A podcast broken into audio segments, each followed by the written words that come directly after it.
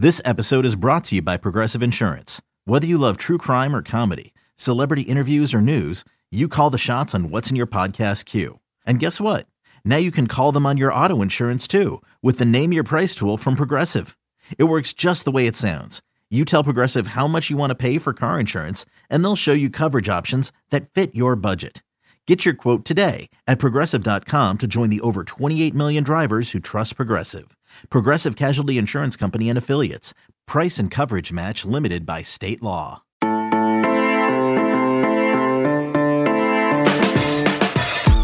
Good morning. It is Tuesday, April 28th, and you're listening to the College Football Daily, a 24 7 sports podcast dedicated to catching you up on and breaking down the day's college football news. My name is Trey Scott. Today I'm joined by Chris Hummer, national college football writer at 24 7 Sports. Chris, this is a big NCAA day on the podcast. I need your help. Are you ready to help me wade through all of this confusing word salad press release rhetoric? I think we'll be uh, I think we'll be wading uh, with our boots on together, but uh, I will do my best. All right, so we've got like a few things I want to talk about. I want to talk about name, image, likeness. I want to talk about the transfer vote that we're not sure is happening. Uh, so we'll just talk about our uncertainty there. And then finally, we're going to talk about a few things that have been happening in the last few weeks or in recent days, uh, especially in the SEC, as far as are we heading toward a, a scenario where conferences are on their own in deciding when or whether to stage a college football season this fall. So we'll, we'll end with that. But we're going to get started with the NIL, name, image, likeness. And the NCAA Board of Governors has meetings today. They had meetings yesterday on Monday, with some news probably expected today on Tuesday uh, on name, image, likeness. Rec- let me just kind of read to you, Chris, and to the listeners what Ralph Russo of the Associated Press reported last week.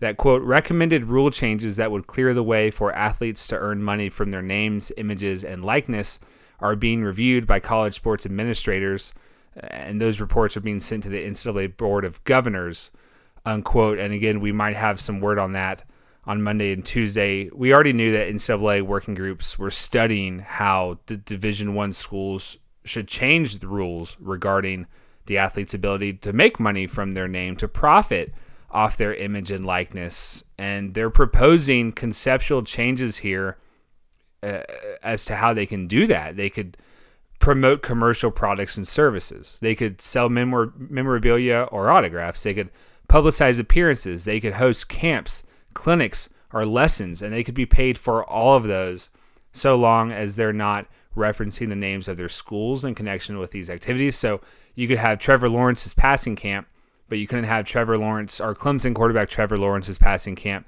and Tre- Trevor Lawrence could not have you know the Clemson logo or the Tiger Orange like explicitly at his camp, and then schools would not be able to cross reference this. Clemson could not say, hey, go to Trevor Lawrence's camp. Clemson's coach Dabo Swinney could not appear at the camp. They could not help him promote the camp or market the camp, uh, but the athletes could use professional services. So, Chris, that's a lot. Let's let's break that down. And th- this rule change could go into effect early next year. And, and the board of governors they want those that change to be voted on by January 20 of 2021, but a, a, vote of some sort or an announcement of some sort could like happen today.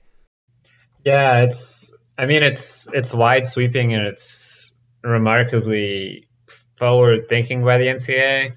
Although I guess you could argue that uh, it's more reactionary than forward thinking, but it's certainly more robust than what I kind of initially kind of expected to hear from the NCA, which I thought would uh, kick the rock as long as possible. They really had no choice though, because the governors, and this was you know Gavin Newsom a while ago at this point, the governors were the one who forced the NCAA's hand here with specific states passing or proposing legislation. And so, like, if California is going to allow this and, and, Texas doesn't, like, that can't be. So the NCAA did an absolute 180 here. Working group's been going on for almost a year now. Are you, you when you say robust, Chris? Are you just like surprised that it's not just hey Jaylen Waddle helping sell cars in a Tuscaloosa Mercedes Benz dealership, and more so like they could host a passing camp if they wanted to. And, and again, there's only a few players that could have the the clout to do that. But th- this is a pretty big deal. This is a, a huge selection of ways they could make money. Yeah, I I had an athletic director tell me last week it's going to be pretty eye opening when and quarterback is worth more than an offensive coordinator uh, to college football, and I think that's kind of the direction we're heading with this. Like, there's going to be extreme value in the name Trevor Lawrence or Tua Tagovailoa if he was still in college. Um, a lot of these players in these smaller towns, like uh, Nebraska, for example, if you're in Lincoln and you're a football player, like you're going to make some money. Like the fans really care. And what did what did Nebraska have? Like six or seven hundred thousand people jump on their virtual spring game, right? Yeah, that's a that's a market that's really kind of available to be attacked if you're a college athlete. And it's I think if we're going to talk about fairness, and that's that's an interesting word in itself, kind of these uh, rules that we're seeing laid out by the NCAA make a lot of sense. I've long maintained that likeness is something that should not be controlled by another entity. The players having an opportunity to kind of utilize their name and their brand during this process seems like the fairest way to do it without straight up paying them or without having the colleges, which is clearly an aspect of this. They do not want the college names associated with these payments. And they do not want colleges kind of being a middleman for these payments because it opens up an entire can of worms in terms of employment status. I think we're getting as close to with these recommendations as close to as kind of well as these recommendations could go based on this. And I really thought the NCA would be a little more conservative with what they did out of the gate. But as you said, their hand was forced a bit. Um, I still think I, I, still think this fight is going to be protracted because the NCAA is going to appeal to Congress and the federal government to kind of mandate a, like a uniform rule across state lines because if you can't have interstate commerce, like this whole thing is messed up. So I, the battle in that aspect is not done, even if this is passed. Oh, really? Okay, I that's something I didn't know. So that's that's news to me. But if the NCAA passes this, like it's happening. Right? Yeah, but like you have to think like if Florida has a more like Florida's law, I believe, comes in the book in 2021. If their law allows for other things, like technically the Florida schools can abide by those rules, not the NCAA rules. Like it's going to take some sort of I might be mistaken, but this is how I've been explained it to me. It would take some sort of federal injunction to kind of make this uniform state to state for the rules to kind of um, co- coalesce nationally. Oh, that's that's interesting. As I I haven't really thought about that. I wonder. You know, it, it feels like this NCAA proposal here. It's so good that you're like I can't really imagine states holding out here. So you know that's keep looking into that. That's that's that's interesting. So like you said schools can't be the middleman here, but they do have to be involved. The athletes are required to, if this passes, to disclose financial terms of contracts that they have with the individual businesses. They would have to disclose those terms to the, their athletic departments along with the relationships and any individuals involved. There's several ways this could affect recruiting. One of the ways is that athletes are allowed now, if this happens, this proposal, to enter into agreements with individuals deemed to be school boosters. I wonder, you know, one big question is at what age is this relationship allowed to, to happen or to be, begin to incubate? For instance, if Tua Tagovailoa is an uncommitted player in Hawaii, you know, do the potential boosters for the schools recruiting him for Alabama, Oregon, and USC, do they get to be involved in the recruitment? Right, like that's an interesting thing. Do can they do they get to like help help with a PowerPoint, right? Like come to Alabama and here's all the opportunities you could have. That's going to be it's going to be really interesting. It's going to be like does do the rich get richer? Probably. But also you would think there's some mid-sized schools or markets with the opportunity for yeah, players to make some good money like in the like the late T Boone Pickens at Oklahoma State would have been I his name would have been all over this, Chris. Yeah, like, I, was, I, was, about to say like Phil Knight's gonna certainly have some Nike uh, sponsorships up front for these Oregon athletes. And that's interesting because Oregon's big recruit, big boon under Chip Kelly, Nike was a big part of that. Phil Knight was a big part of that, right? Poured a lot of money into that school's facilities. Uniform upgrades helped Oregon be the cool school of the early 2010s, and for a long time, like they that that's why Oregon is a national level recruiter because of Nike. So right, like does Phil Knight, does Oregon start jockeying for the number one class in the country? Um, you know, Ohio State, like can they get LeBron involved? Like not that he's a booster, but like it, it's it's going to be really fascinating to see what happens. It's it's going down the rabbit hole a little bit, but I think with and one of the key distinctions of kind of the report that Ralph Russo had was that boosters are allowed to be people who donate money specifically to the school are allowed to kind of essentially compensate these athletes for their name and likeness. I think what's going to be really interesting is we're going to see a shift in the way money's allot- allotted kind of to these schools because boosters that might have given a five million dollar kind of donation over a three year period, a lot of that money is going to be funneled to the individual players, and I think you're going to see. And it won't really matter in terms of the operation, but you're going to see college revenues go down in terms of ticket donations and kind of fundraising. And I think you'll see less facility projects. I think this is going to have kind of a cascading effect on terms of how we kind of look at college football and the arms race we see. I think the arms race will just transition into a kind of a different place. Well, that that'd be that. So you wouldn't want to. It's gonna be interesting. Like, d- does anyone put all their eggs in that basket? Because Barton Simmons has talked about this. It's still important to invest in facilities. like, you know, you don't want to just outwardly find a way to get that five star recruit a million dollars in endorsement deals. What if that five star recruit's a bust, Chris? And you didn't put that money into facilities, which helps you recruit for several years or is at least beneficial to a lot of players. That's that's one thing. Last before we move on, you're you've done some stories on NCAA football. You've talked to some people at EA Sports. What's the turnaround time? Like everyone's asking, like when does college football come back? Chris, if NCAA passes this name, image, likeness thing, like how, like what, what's the turnaround time for NCAA football via EA Sports? Yeah, I think it would be. I think it'd be pretty rapid for that to get kind of mobilized. There's, I think there would have to be some additional kind of. Um, there's still, I think, a couple, like one pending lawsuit in terms of EA Sports there, and they would have to do some settlements. But I think both parties, both the players and EA Sports, would be very motivated to get that game out quickly. And I, I don't know a lot about video game design, but I would imagine a lot of the assets in terms of kind of uh, the build out for the players and stuff like that can be quickly recycled from Madden, which would essentially use the same engine.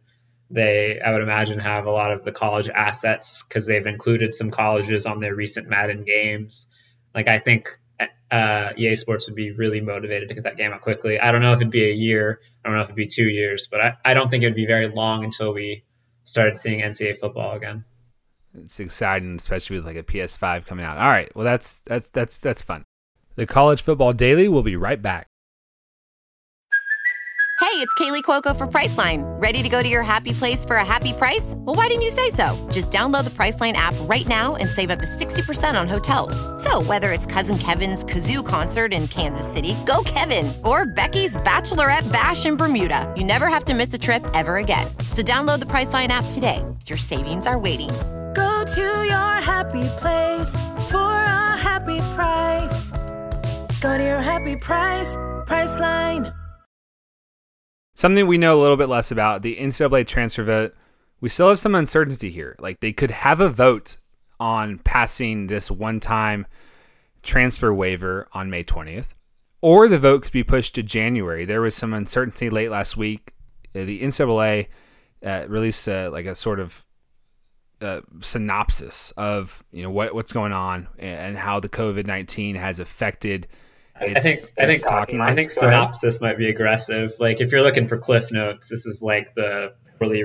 I don't. I don't want to say poorly written. It's the very confusingly written like summary It's- by an educator as opposed to like a synopsis. But No, you're right. Like it's it's hard for me to figure out, and I'm pretty good with words. Um, and it's it, it just has this chunk in the transfers section, like how transfers have been affected. Blah blah blah blah blah blah blah blah blah blah. It recomm- It also recommended. This is a quote. The Division One Board of Directors lift the moratorium it placed on transfer legislation last fall, and not pertinent here, in order to for the council to vote on the legislative concept in January of 2021 unquote. So the January of 2021 is like, okay, so we're not voting on this in May. We might have been supposed to vote on it, you know, in April. It got pushed to May. Now is it getting pushed to January? Some people out there, Jeff Goodman, Adam Zagoria, say, you know, quote quote some people that says like, you know, it could still the vote could still happen on Monday. Do we know anything else outside of no one knows anything here? yeah, I, I admittedly am very confused by how that press release was worded and the kind of the reports that followed. I think the mandatorium part is like slightly important because essentially the NCAA put a pause on transfer legislation last fall after it made a number of rule changes. They said you can't talk about this, and they lifted that moratorium. So that means we are barreling towards a vote, and the vote is expected to pass whenever it happens. Uh, the confusion is kind of when the vote's going to take place. It was originally scheduled to take place kind of in uh, mid to late May. Uh, that originally the thought was would go into effect ahead of the 2020 2021 academic calendar year, which is important because that would allow a lot of football and basketball players who enter the portal to be immediately eligible no matter what next season. I think JT Daniels, who you talked about with Greg Biggins at length last week, would be the most notable example. He would be eligible to go find a school and play. Yeah, that's like what I'm I'm thinking of. Like you know, these kids got to know. Yeah, and like, like JT Daniels' transfer decision might hinge on whether he can be eligible immediately. I like I would imagine there's a ton of kids out there who are waiting to hear you know something. Uh, uh it's and of course they could still find a way to be eligible. Chris, we saw plenty of kids to find that route last year, but I think the NCAA did intend to, to clamp down a bit. Yeah, it's it's tough for schools too, and players specifically. I talked to a player who's leaving Tennessee, and he told me like the first question coaches ask him is, "Are you going to be eligible?" And then his answer is essentially, "I don't know. I'd have to apply for a waiver." And they're like, "Well, can you check on that?" And he's kind of like, "Well, like I have to get it within your program and your compliance department." To actually push that out and to know if I'm going to be able to get this waiver and to work on it because not everybody can afford kind of legal counsel. So that this kind of hesitancy and this kind of gray area that we're operating in under right now is not good for anybody.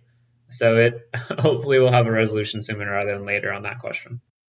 All right, the college football season, the fate of it uh, with coronavirus. Are we, you know, headed toward a situation where parts of the country are open while other parts aren't? Certainly seems like it, right? Like your neck of the woods, Texas is opening up. Parts of Tennessee have opened up. That's where I live. Even in Nashville, Chris, we've got Brentwood and Franklin suburban areas in Williamson County who are opening up their restaurants, whereas Davidson County, downtown Nashville, hasn't yet. So we can easily see the United States, like parts are open, other parts aren't. West Coast not open. The South is. Like, does could we have a, a scenario where the Pac-12 is not playing football, but the SEC is playing football in 2020? There is already speculation about that, and South Carolina athletic director Ray Tanner didn't really help quell any of that speculation. He mentioned on Friday to his board of trustees that the conferences, quote, might not be aligned in playing the sport or not playing football in 2020. He had to clarify that in an interview with CBS Sports' Dennis Dodd, saying, My point in answering the question was that everything is on the table. I can't imagine that if there are certain parts of the country that are open and they're safe and the numbers are suitable, they're back to outdoor activities and congregating that they're not going to play. And, and, unquote. He didn't think his comment was newsworthy. He was, I think, Ray Tanner was wondering why everyone was making such a big deal out about that. But it was an athletic director essentially confirming like we could have this happening. And SEC Commissioner Greg Sankey a few weeks ago on Knoxville radio station WNML you know said all everything's on the table like they have plenty of time still to make a decision an, another month hopefully um, but reminded that the conferences are their own little unions. And yes, all the conferences canceled their conference tournaments in basketball, but some of them were one day, some of them were the other. The Ivy League was two days ahead. We saw the Big East even play the first half of its games on Thursday. So anything could happen here. And I think the stories might only get louder, Chris. Yeah, I mean, I have no doubt. Like people consider that a doomsday scenario. Doomsday scenario for athletic departments is not playing college football and losing all that revenue. I I would not. I mean, you never know what's going to happen. We're seeing parts of the country reopen, as you said, and we don't really know scientifically where this is going to go, how far away a vaccine is. Are we going to have rapid mobilization of testing soon? Like all these questions are up in the air. So, like these conversations, while important, are admittedly without kind of a lot of the data that we need yeah, I don't I don't expect this to slow down, and it's not it's not unrealistic to expect that we're going to have conversations like this. I think we're seeing, as you said, part of the country reopen at different times, and I think what's going to happen. And again, this is saying that we don't know what's going to happen scientifically. We don't know if there's going to be a rapid mobilization of tests. We do not know if we're going to have a vaccine anytime soon. But there are going to be parts of the country more motivated than others to kind of open. I was talking to UAB athletic director Mike Mark Ingram last week for a story I'm working on and um, kind of about how college football could reopen. Uh, Brandon Marcello, Bud Elliott, and I are working on that piece. And he was telling me that the Southeast kind of is ahead of everybody else in terms of reopening. And if eight of the teams in his conference can play and the other six can't, or the other six have their campus closed, his essentially his kind of message was they need to figure it out. It wasn't like, oh, we'll work with them or oh, we can't play football. It was we need to figure out a way for y'all to get back on the field and play football. And I think especially in the southeast where football is a priority even for presidents, like and that's important to note. Like some school presidents in parts of the country aren't as big of a fan of football as they are in the southeast. I think in those locations of the foot- country where football is super important, there's going to be an extreme pressure for that to continue. And I think in those scenarios is when you could see maybe fractured restarts of the college football season or a very different college football season so it can be played. I think in parts of the country like Nebraska, which never actually closed, there's going to be a lot, a lot, a lot of push pushing of the administration and of the Big Ten in general to play football. But obviously, Nebraska is going to react quite differently to New Jersey, which has the second highest number of coronavirus cases in the country. And I think that's where you're going to see conflict. Right, because you've got two Big Ten schools. Yeah, and I think we're going to see conflict within conferences about reopening, and I think we might see region. I think Jamie Pollard is another person I talked to, Iowa State's athletic director, and he talked about potential, like, and this was like potential number 15 or scenario number 15, where he thought maybe Wisconsin, Iowa, Nebraska, and maybe one or two of the other schools in the Midwest maybe play football together. Like he was just throwing that as an example. He wasn't saying that's like something that's being considered. But like that's a conversation right now that is starting to happen within kind of athletic circles. And that kind of shows you where we're at in terms of this virus. Like everything is on the table. And I think a lot of these programs and a lot of these schools, especially in parts of the country where football is super important to not only the kind of university, but the town itself. Like a town like Clemson, South Carolina is Clemson, it's Clemson University. Like if that university is not functioning and playing football in the fall, it has a kind of it has a cascading effect on the economy there. And there are plenty of schools like Auburn in the southeast where it's kind of the same thing. And there's going to be a really big push within the community for it to start. And I, I really think that's when you could start to see some of these scenarios like football being played in some places but not in others start to occur. Really interesting stuff. A lot of unknowns. Um, we're gonna we're gonna have a few crazy weeks uh, ahead of us to kind of see what's happening and maybe a few crazy hours to see what happens on the name, image, likeness thing. So, thanks, Chris, for joining us. That's going to do it uh, for today's episode of the College Football Daily. If you appreciate what we're doing, we'd love a five star rating and a review on Apple Podcasts. For our producer, Tony Levitt, for Chris Hummer, I'm Trey Scott, and we will see you on Wednesday for the next edition of the College Football Daily.